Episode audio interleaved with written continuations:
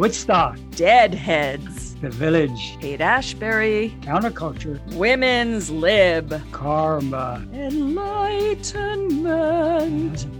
Sound familiar or sound foreign? That's okay. Join us, the two old fogey yogis, as we reminisce, discuss our spiritual paths, and explore all things yoga, meditation, and more. Your hosts each week are Swami Ashokananda, and Reverend Prem, who between us have nearly a hundred years of living La Vida integral yoga. And that's what makes us the two, two old fogey yogis. In this episode, we finish our discussion of the yamas of the Yoga Sutras as we delve into the fifth and final yama, aparigraha, non greed. And there's a lot to unpack with this very multifaceted yama.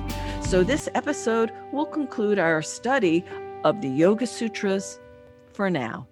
So, that's chapter two, Sutra 39. When non greed is confirmed, a thorough illumination of the how and why of one's birth comes. Mm, Okay, so maybe we just start with the first part of it. mhm, Okay. I mean, just even aparigraha, what does this word mean? And I guess it can be translated in two ways. This second way to translate it, which is not accepting gifts, All right. Yeah.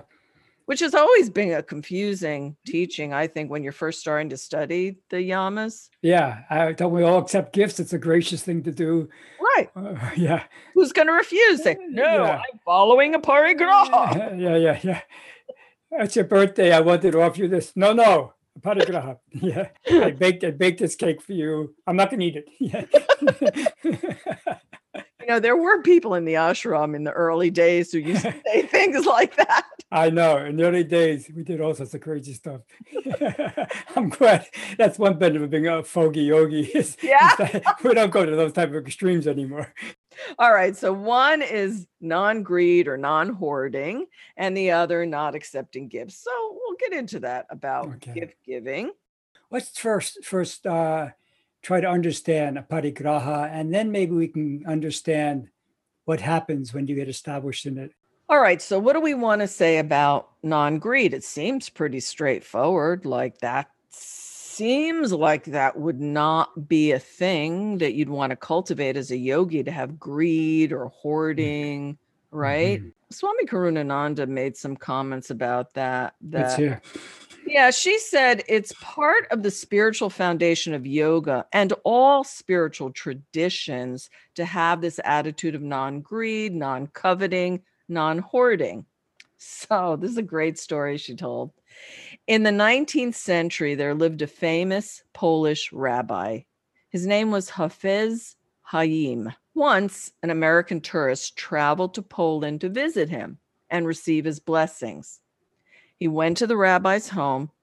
He was really surprised to find it consisted of a simple room filled with books. The only furniture was a table and a bench. So the tourist looked at the rabbi and said, Rabbi, where's your furniture? The rabbi replied, Well, where's yours?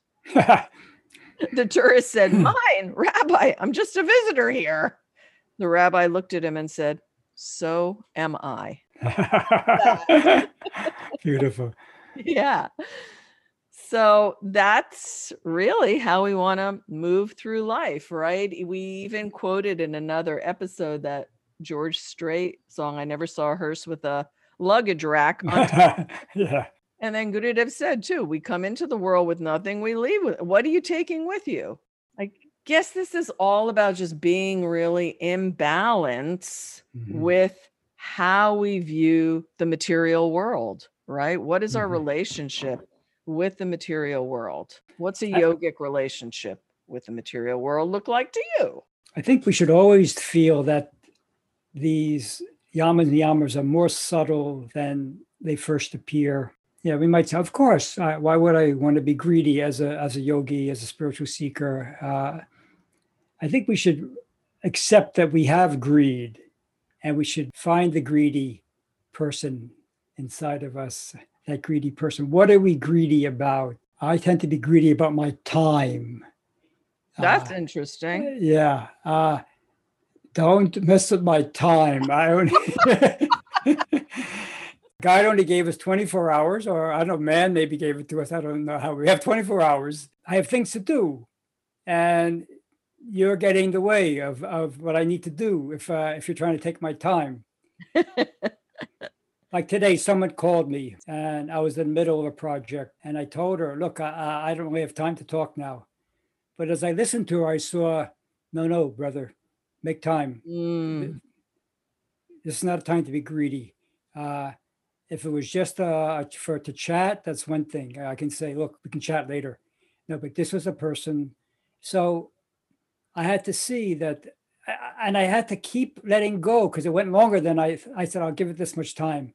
but it, but it Oh, went longer and i said am i am i letting this draw out or is it okay that that we're working through stuff and finally at the right time she even said i'm taking up too much of your time uh, oh wow. uh, yeah and that felt right that i said yeah i, I should go now uh, it's been it's been very wonderful talking to you uh, uh, thank you so much for trusting me this way so I, I saw I could work on my greediness. Uh, I, I mean, it's time management. It makes sense, but you have to be aware of when you need to be more generous with with everything. Yeah, and because that's I think also one of the very critical important points of both this particular yama and spiritual life in general, right? Is what are we doing here?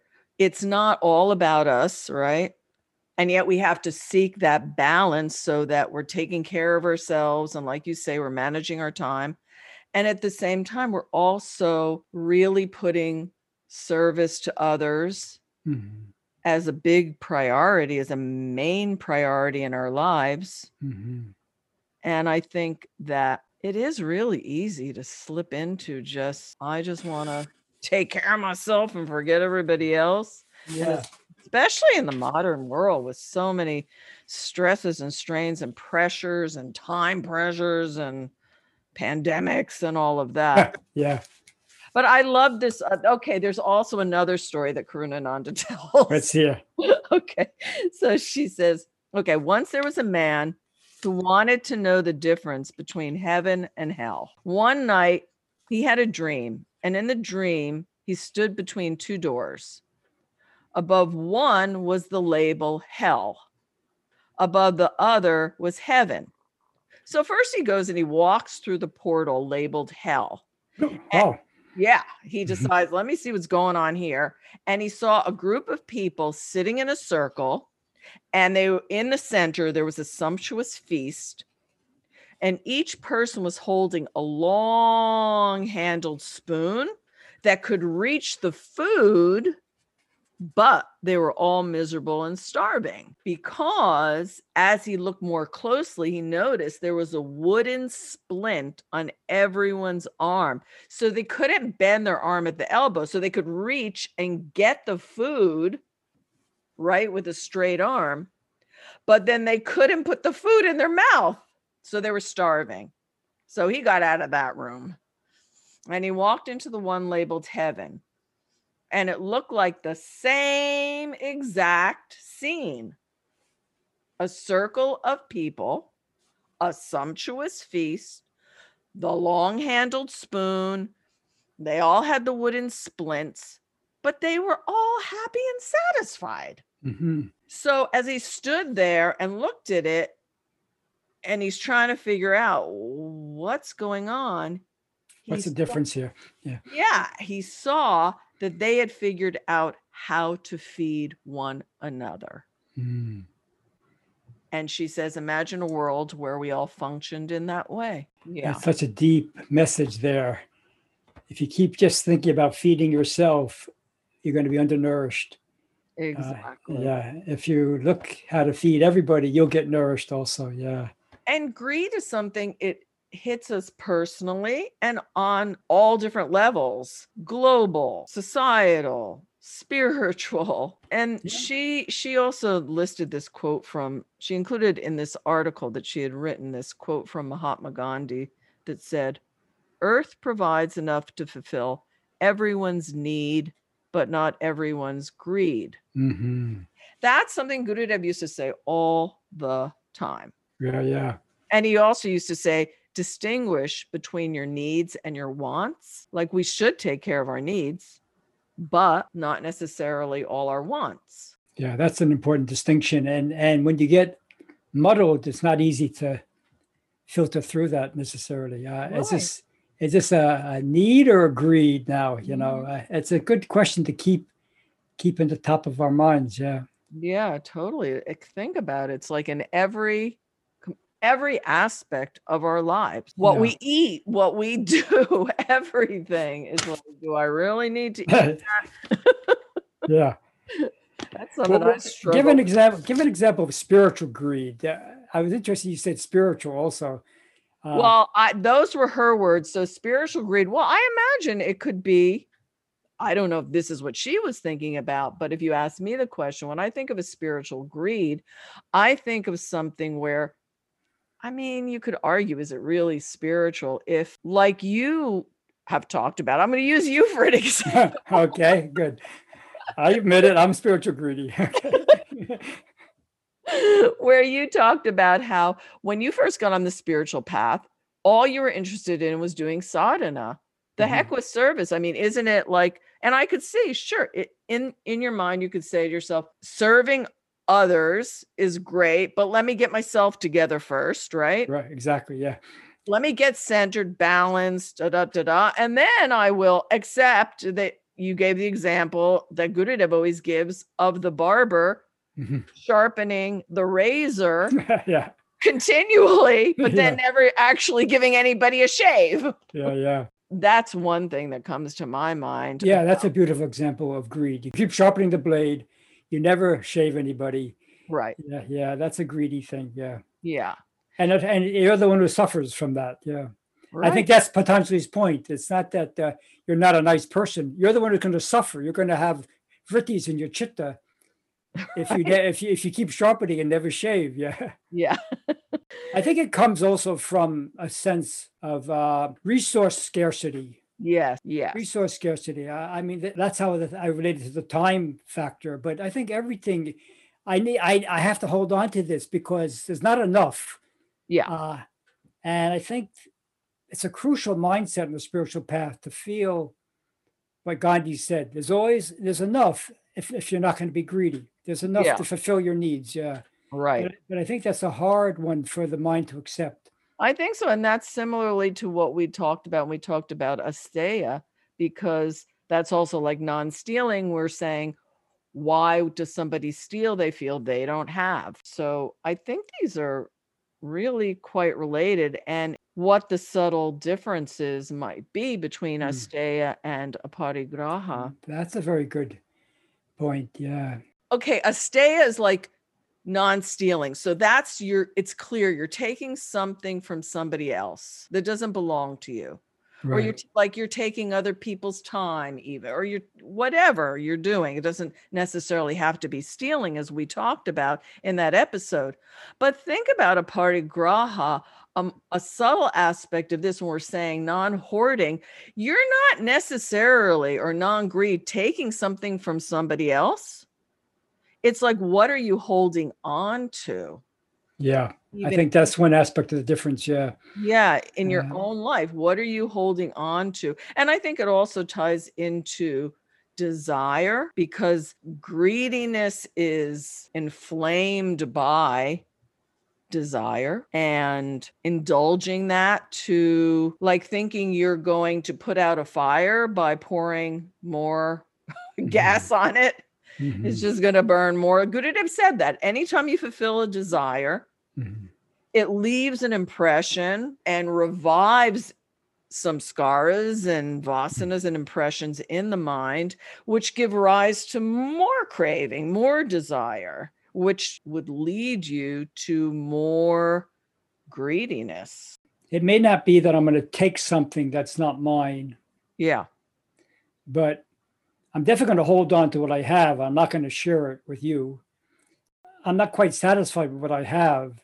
So I need more. I may not get it through stealing, but somehow I'm going to be my mind's going to be agitated about how I'm going to get the more because I need more because I don't seem to be, I got some and I'm still not happy, Yeah.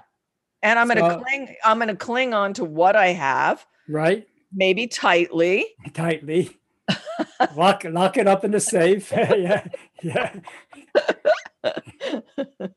yeah, Gurudev used to say that, that about money. Right. Yeah. like stingy people who would keep their money in safes and they had a lot of money and then he said originally money was in the form of like coins because they want to roll away from the Yeah. person who's always trying to cling on to their money And- Yeah. And that money is happy when robbers come along with greedy people because they feel like ah free at last yeah. I but it's re- such an important teaching it's it's It is in a humorous way. Uh, yeah Resources like to be free. They like to move. They don't want to be feel that someone is is owning uh, uh, a universal resource. Uh, it's for everybody. That is Yeah. such an important point too. Yeah, Because yeah, think about the energetics of that. By really clinging onto people, things, there's an energetic there that gets really stuck and becomes really unhealthy and draining and neurotic. that's a good point. And you see that in in the guru disciple relationships. Uh, if some people are closer to the guru, and some people feel threatened that someone else is getting closer to the guru, Yeah. uh, or even it doesn't have to be a guru, even just uh, your your partner or your friend uh, is agreed there, right? Uh, no, no, this is mine. yeah. So any kind of like possessiveness. Possessiveness is a good word. Yeah, Yeah. That that is going to really disturb the mind. Like you said, you can't take it with you. Uh, you don't own it. Well, why do you say you possess it? Yeah, Yeah, which I think is at the heart of renunciation and so much misunderstanding about this, which I think we have touched on before, but it, man, it really deserves repeating that there's so much confusion, I think also on the spiritual path, that if you're really a spiritual seeker, then you want nothing and renunce, you, you want and need nothing you're that's what you're striving for and and the world is no good and material things are no good and Gurudev always repeated this almost in every talk because it seemed to be such a deep seated thing. Maybe it was in the earlier days, this notion that the only way to really practice any of this spirituality and yoga teachings we've been talking about is by renouncing the world and just focusing on your practice and your inner world and all of that, which is that's all great stuff. But it doesn't mean pushing away. And I think the pushing away part has led Yeah. to the spiritual bypassing. And we've talked about that in terms of repression yeah, repression. And- yeah, so many things when really the whole point of renunciation is in this yama. This is what it's talking about. It's simply developing the right relationship with people, places, things to where you enjoy, you're of service, you're in flow, you're not clinging, you're not pushing away, you're not holding on to. That's what renunciation is. It's just, it's not being attached to people, places, things, et cetera, et cetera. It's so easy to go to one extreme or the other, right? I don't need anything or I Yeah. must have everything. yeah. It's so profound what you're saying that aparigraha, maybe renunciation, th- th- they're they're just having the right relationships. It sounds simple, the right relationship, but that's that's almost the whole spiritual path is the right relationship toward everything, including my own mind. How can I have the right relationship to my mind? That's probably the key, to Beautiful. every- the key to everything, you know. That's what I think maturity is. The right relationship towards things. How can I mature so that I can eat this ice cream and I'm, while I'm eating, I'm not thinking, oh no, it's almost gone. Uh, can I get another scoop? Uh, just enjoy the right relationship, this can give me only this. This is what the pleasure I can have with this. I understand the level of pleasure I can get from this, and I understand what it can't give me. and because I understand what it can't give me, I can actually enjoy it more. I'm not anxious that oh no, it's almost gone. What am I going to do next? You know. right. Yeah. That is really the heart of it. yeah. That is it. Deborah Adele, who she had this book, I think it went out of print, but it was so real. S- I don't know her. yeah, uh, she's a yoga teacher, Deborah Adele, and she wrote this book. Maybe it was like 20 years ago, I'm not sure, but it was on the yamas and niyamas. And the way that she talked about it, like she says, what we try to possess possesses us. Mhm. So Makes she would just bring in different teachings from all the different yamas and niyamas. It was different points that were really like you could really get the gist of it. I I love that. Yeah. yeah. And also another thing that's really interesting about aparigraha and this idea of clinging or hoarding is that it's almost like we're presupposing or like we're putting onto things a permanence that doesn't exist in Mhm. in almost a move to try to hold on to an idea that there's more safety and security in holding on and it can be kind of anxiety producing to realize at first that everything is impermanent. That can be a really scary thought until you understand impermanence is great. If there wasn't impermanence, we would think about it. We'd never grow, we'd never mature, we'd never change. Mhm. Yeah. just because we just came in as like, okay, I'm like this, and then that's that. You'd be like a stone or concrete block. I mean, that the potential, the creative potential wouldn't even exist if impermanence didn't. So Yeah. So how do we feel more at ease with letting go of the things that we think we need to be happy? There are things that we probably need, and then there's things that we add on to that. There's a way we can develop this yama. Yeah, I think there's a lot of ways we can. I'm thinking of, well, Karunananda, she threw out some in this article that she wrote that we have in Mhm. Integral Yoga magazine on the website where she Okay. was talking about aparigraha. And she said, she just started with some questions like, are there any areas of my life where I am greedy and how could I do better? Do I tend to hoard things? Is there an underlying fear or desire that's making me hold on to things that I don't need? Mhm. Do I eat more than I need? Why? Do I have more things than I need or could reasonably use? Why do I keep them? Do I feel jealous of those who seem to be more fortunate than me? Mm, that's interesting to add that one. Yeah. Yeah. Does fulfilling my craving satisfy me in an enduring way? oh, yes. That's a sad. That's a sad question. And there's also the question Have I ever been aware of a higher or unseen power caring for my needs better than I could have Mm, arranged for? Maybe tuning into that. mm. I think that's a good point we haven't addressed. Is that can we trust? I think it's all greed has to do with lack of trust. I need to get this. Yeah. I, no one else, no one Yeah. else is going to get it from me. But if we trust, there is a beneficent intelligence that I- cares for us. Oh my gosh. Yeah. Yeah. Mind blowing. Yeah. because think of it. I have been asking myself just this week, what would my life look like if I just trusted that everything I need, everything that's happening to me in this moment was completely perfect? This is a, a fullness in, in this moment. Yeah.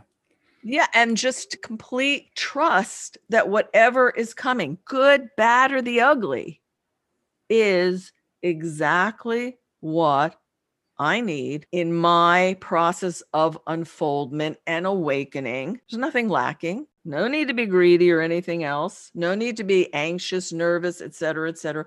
What if that was the ground to being?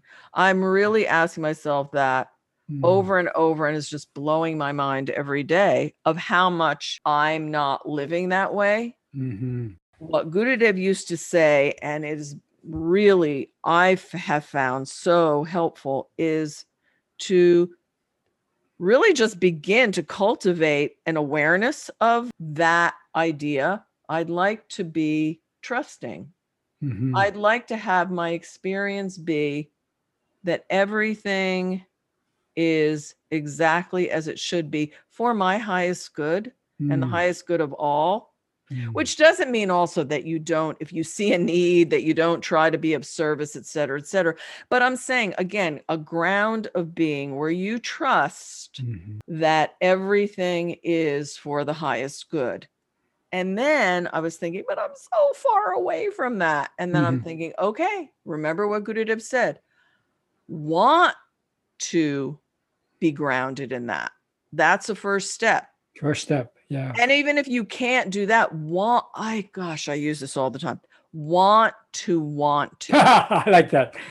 yeah, even if you can't get to the want, you can't do it. You can't get to the want, at least want to want to. Yeah, and I trust that you'll get you'll you'll create that want to want in me when I've had enough experience to, to know that there's no other way to be happy. Yeah. Thanks for listening. We hope you enjoyed the podcast and will join us again for next week's episode. Please do follow and subscribe to the podcast via SoundCloud, iTunes, Spotify, Stitcher, iHeartRadio, Pandora, and other apps. For more information about everything integral yoga, you can go to integralyoga.org. Om Shanti.